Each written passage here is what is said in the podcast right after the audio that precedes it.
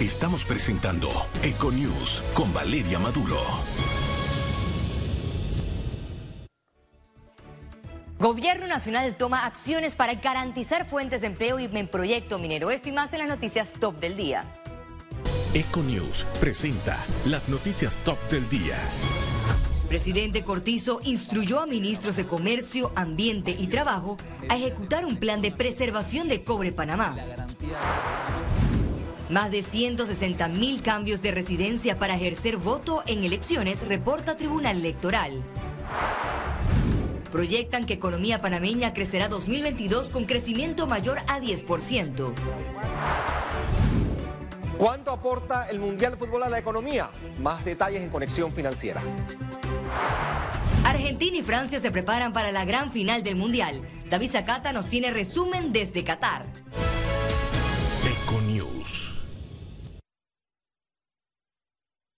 Iniciamos Econews con las principales noticias de este jueves. El Gobierno Nacional anunció el cierre de las operaciones comerciales del proyecto Cobre Panamá.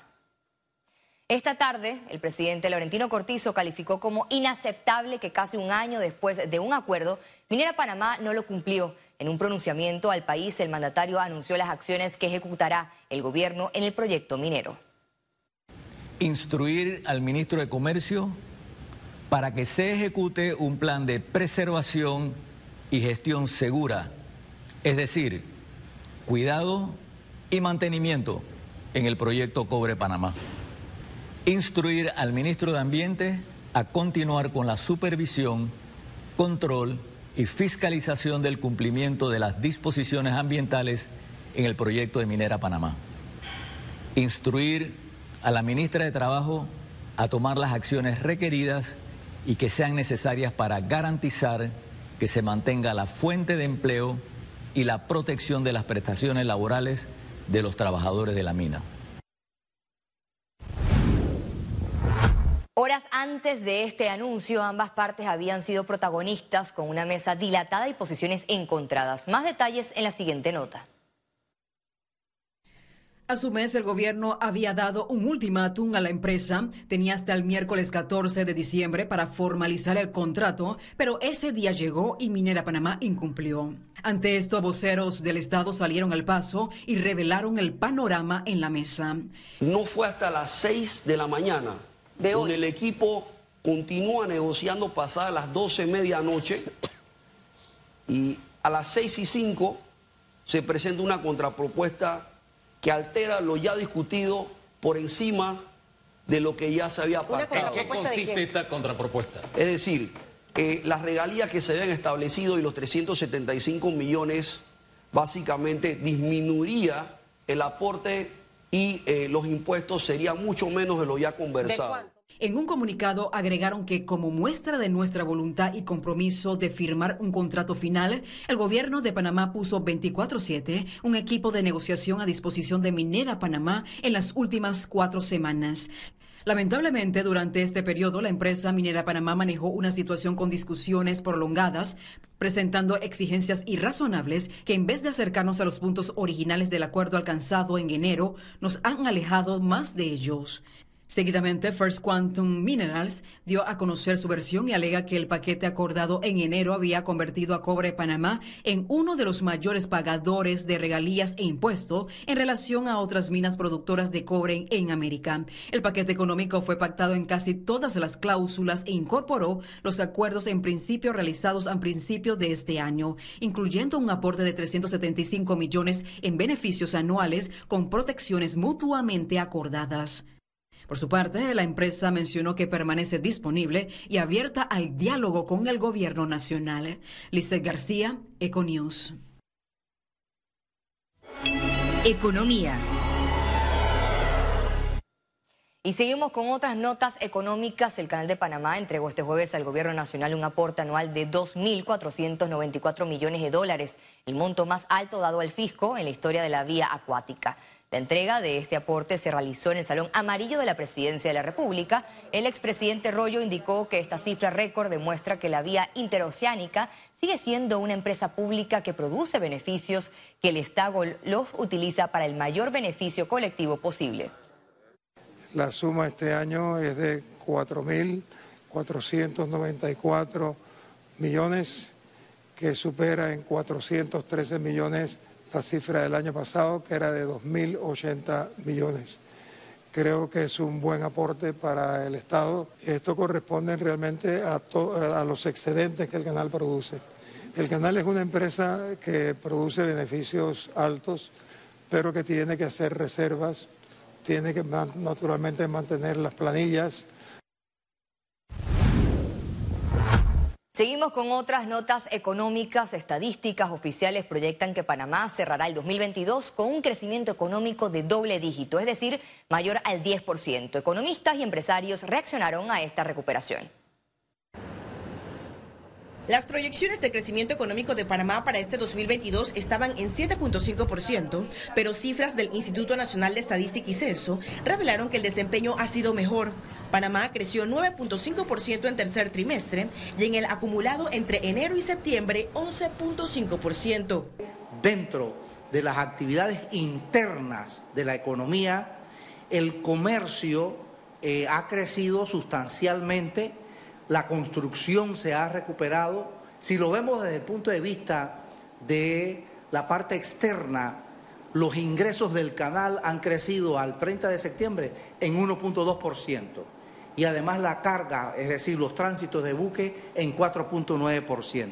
Además, todo el tema de la, la parte portuaria, las actividades portuarias han crecido 4.9%. Por lo contrario, en estos nueve meses hay sectores que no les fue bien. Uno tiene que ver con las exportaciones del concentrado de cobre, que por temas de demanda internacional han tenido, digamos, una baja de un 15%, y también las actividades eh, relacionadas a la exportación de banano, que eh, disminuyeron 47.6%. INEC señaló que la huelga de julio no impactó la economía como se analizaba. Fue un mes eh, traumático para nuestro país con los cierres de calle, pero no, no, no eh, hubo incidencia en los indicadores principales de nuestra economía. Ciertamente hubo afectación por así decirlo, en la producción. La expectativa de cerrar el 2022 con 10% de crecimiento generó reacciones. Definitivamente la reactivación se está dando de manera progresiva, ese crecimiento,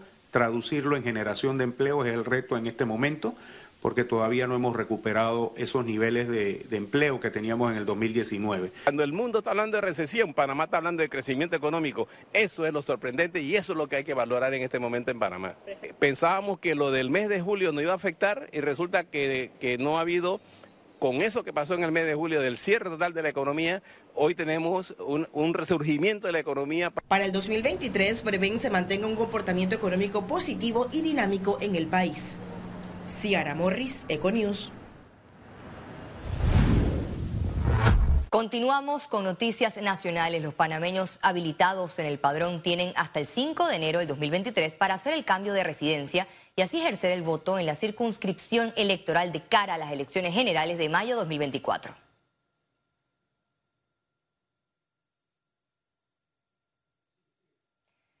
Seguimos con más información ya que la Autoridad Nacional de Transparencia y Acceso a la Información informó que las ventas de datos personales van desde 50 hasta 100 dólares. Las denuncias que hemos nosotros recibido es de venta de base de datos tanto de empresas y de igual manera del sector público. Nosotros hemos hecho inspecciones sectoriales, esto es importante señalarlo. ¿Cuál es la, finalidad de una inspección sectorial? Uno, conocer el cumplimiento de la norma, si cuenta con las políticas de seguridad, si las está implementando, si se le está diciendo al usuario. De manera inmediata, si está vulnerando esto, nosotros hacemos las recomendaciones para que sean subsanadas y se fortalezcan esos aspectos. Es cierto, la semana pasada nos dirigimos no solamente a la Caja del Seguro Social, también al IDAN y de igual manera fuimos a hacer Tracén. Funcionarios de la Autoridad Nacional de Transparencia y Acceso a la Información inspeccionaron este jueves las instalaciones del gimnasio SmartFit en El Cangrejo. Las diligencias oculares se realizaron luego de una denuncia en redes sociales por la posible violación a la intimidad y datos personales a través de la instalación de cámaras de videovigilancia en los baños. Además, según la ley de acreditarse los hechos, la ANTAI tendrá la potestad de otorgar una multa que podría ir de mil a diez mil dólares. Es importante que eh, las personas sepan que las denuncias que se realizan en materia de protección de datos personales se rigen mediante un proceso regulado por la Ley 38 en la cual se hace primero un acta de admisión y se le pasa al denunciado para que aporte su descargo. Hoy se va a notificar al denunciado y se va a incorporar inmediatamente la inspección ocular para evitar si existen elementos probatorios, sean movidos o destruidos dentro del área. Abre en línea tu primera cuenta de ahorros digital ingresando desde cualquier dispositivo a cajadeahorros.com.pa. Presenta Conexión Financiera con Carlos Araúz. El Mundial de Fútbol es históricamente un impulsor del comercio y de la economía. Pero, ¿qué beneficios económicos deja la Copa del Mundo? Nuestro economista Carlos Araúz nos tiene un análisis sobre este tema. Adelante, Carlos. Gracias, Valeria. No hay evento deportivo, o quizás humano, que despierte las pasiones que genera la Copa Mundial de Fútbol, organizada desde el año 1930 por la Federación Internacional de Fútbol Asociado FIFA. Este evento, que se organiza cada cuatro años, reúne a las 32 mejores selecciones nacionales del planeta. Este año 2022, el Mundial es en Qatar, polémica selección considerando la cuestionada trayectoria en materia de derechos humanos que ha reportado dicho país, pero entendible cuando entramos en el análisis de la FIFA Economía. Muchos criticaron la posición de la FIFA cuando en el año 2010 adjudicó a Qatar los derechos para organizar el evento. Todo tipo de situaciones comprometedoras han salido a la palestra pública, incluyendo supuestas muertes de inmigrantes que aportaron sus vidas para completar la construcción de los estadios. El movimiento por despertar conciencia sobre los derechos humanos de la comunidad LGBTQ tocó el Mundial de Fútbol, cuando varios equipos querían jugar con los brazaletes de capitanes celebrando la bandera arcoíris de la igualdad. El negocio de la FIFA Economía es complejo y pocas organizaciones tienen el poder que tiene la FIFA. Organizar una Copa del Mundo se traduce en miles, miles de millones de dólares en patrocinios, en turismo, en inversión en infraestructura, en promociones de productos, en fin, el negocio es grande. El Mundial será visto por 5 mil millones de personas. El Super Bowl multiplicado 50 veces. El potencial simplemente es enorme. El ingreso total para FIFA debe traducirse en aproximadamente 4.700 millones de dólares. Parece que cualquier escándalo posible ha quedado atrás. Un año después de ganar el derecho a organizar el evento más importante del planeta en materia deportiva, el pequeño estado de Qatar adquirió una modesta franquicia llamada Paris Saint-Germain. Por 1.400 millones de dólares después, nombres como Messi, Neymar y Mbappé adornan las vitrinas de este equipo, probando que estas inversiones sí funcionan. El Mundial de Fútbol es una verdadera máquina de hacer dinero y apela en el proceso a nuestras pasiones más básicas. Propios y extraños sintonizarán el próximo 18 de diciembre para ver la final del campeonato y parece que la oportunidad de mercadearse es lo más importante en el mundo de la FIFA Economía. Regreso contigo, Valeria. Recibe gratis un par de baterías AAA o AA Energizer al comprar tus juguetes en Golilandia. Del 15 de diciembre al 15 de enero 2023. Presenta Mundial Qatar 2022. Gracias Carlos por tu excelente análisis y seguimos ya que a dos días de disputarse la gran final de la Copa Mundial de Fútbol, en Qatar aumenta la tensión. Argentina y Francia realizan entrenamientos y convivios, mientras que la fanaticada sigue alentando en las calles a su equipo. David Zacata nos tiene un resumen de lo ocurrido este jueves. Muy buenas noches y muchas gracias desde la ciudad de Doha en un evento que hoy la FIFA ha organizado para los medios en este parón de partidos anticipando la gran final.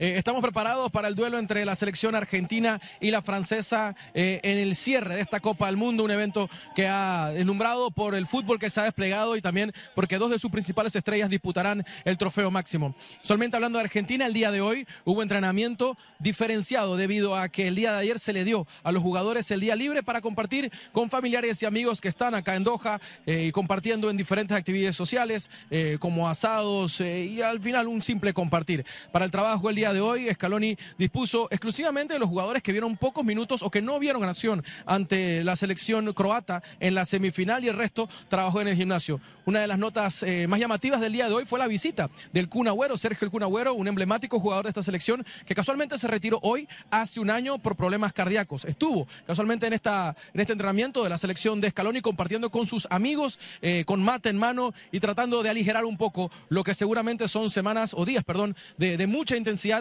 de cara a una gran final. También la noticia del día es eh, la designación del árbitro polaco, quien tendrá la responsabilidad de imponer justicia en el campo de Lusail este domingo en la gran final de la Copa Mundial de la FIFA Qatar 2022. Desde la ciudad de Doha, con cámara y producción de Dani Espinosa, asistencia Alejandro Gasal, David Zacata, volvemos con ustedes con más. Hasta Panamá. Adelante.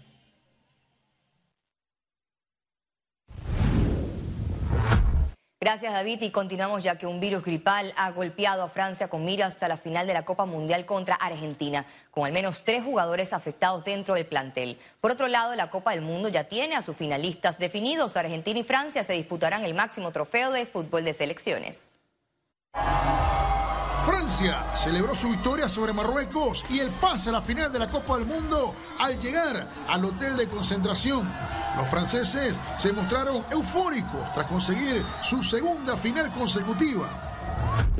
Leo Messi y Kylian Mbappé se verán las caras este domingo en la gran final del Mundial, donde se podría definir quién de los dos se queda con la bota de oro. Ambos cuentan con cinco goles respectivamente y un gol podría inclinar la balanza tanto para el trofeo de goleador como para el triunfo de sus equipos. La selección argentina retomó las secciones de entrenamientos después de haber tenido un día de agasajo y fiesta. La albiceleste ya se prepara para su difícil compromiso frente a la selección de Francia. Croacia también realizó su entrenamiento con la mirada puesta en el choque frente a Marruecos por el tercer lugar. Los de Lasco Dalic, pese a la derrota, quieren cerrar bien su participación en la Copa del Mundo. Pese a caer por 2-0 ante Francia, un grupo de aficionados de la selección de Marruecos se acercó al hotel del equipo para felicitarlos y agradecerles por la gran labor realizada en la Copa del Mundo. Marruecos se convirtió en la primera selección africana en disputar una semifinal, escribiendo una de las mejores historias de la Copa del Mundo.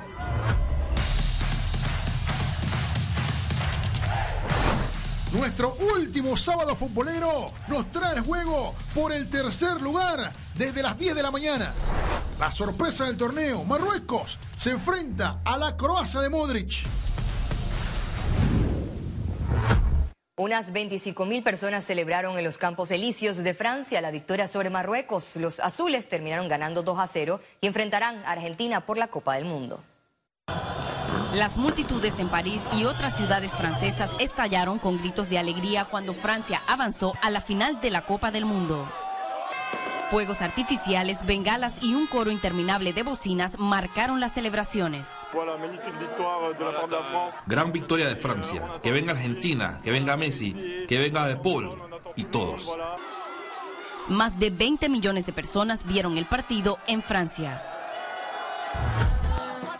Los marroquíes no permitieron que la derrota frente a Francia empañara el orgullo por el desempeño de su selección en la Copa del Mundo. Estamos muy orgullosos de este equipo. Ya hicimos historia, así que no podemos juzgarlos por este partido. Las personas sonaron sus bocinas y lanzaron bengalas rojas bajo la lluvia en la capital de Marruecos. Perdimos en la semifinal. Eso ya es un honor y estamos orgullosos de ver a gente de diferentes países animar a la selección marroquí. Marruecos ganó seguidores en todo el mundo al ser la primera nación árabe en llegar a cuartos de final en el torneo de fútbol. 300 kilómetros al norte de Buenos Aires se encuentra la ciudad de Rosario, un barrio de clase media donde creció Lionel Messi. El fútbol se respira en cada esquina de Rosario. Coloridos murales adornan los edificios del lugar. Queremos muchísimo que esta sea nuestra copa, que esta sea la copa de Lionel. Eh, estamos confiados también, pero bueno, eh, es fútbol, puede pasar cualquier cosa, pero sí, el nerviosismo está, eh, porque estamos ahí de que esto sea una locura, ¿no? no podemos ni imaginar lo que va a ser el barrio si se nos da la copa.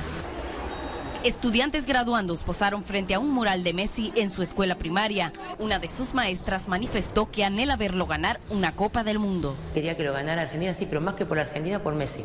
Como que un premio a toda su carrera.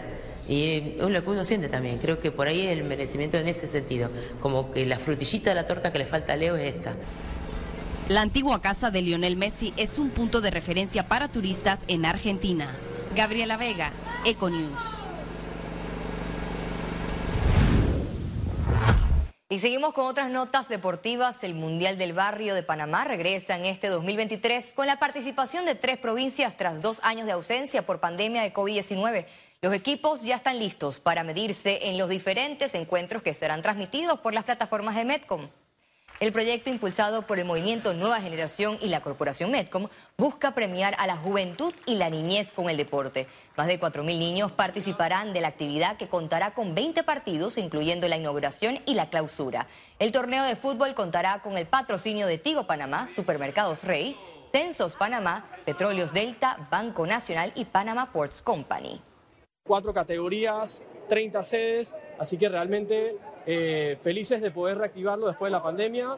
Eh, y nos vemos en enero y febrero. Esperemos que puedan sintonizar y sumarse a la actividad. Esa es una señal de que estamos haciendo cosas interesantes y cosas buenas por la niñez, sacarlos del, del barrio en épocas de ocio, que son las vacaciones. Esa es parte importante, ¿no? De que formen parte de una comunidad deportiva, de un grupo donde empiecen a trabajar en equipo. Al regreso, internacionales. Ya regresamos con Econews.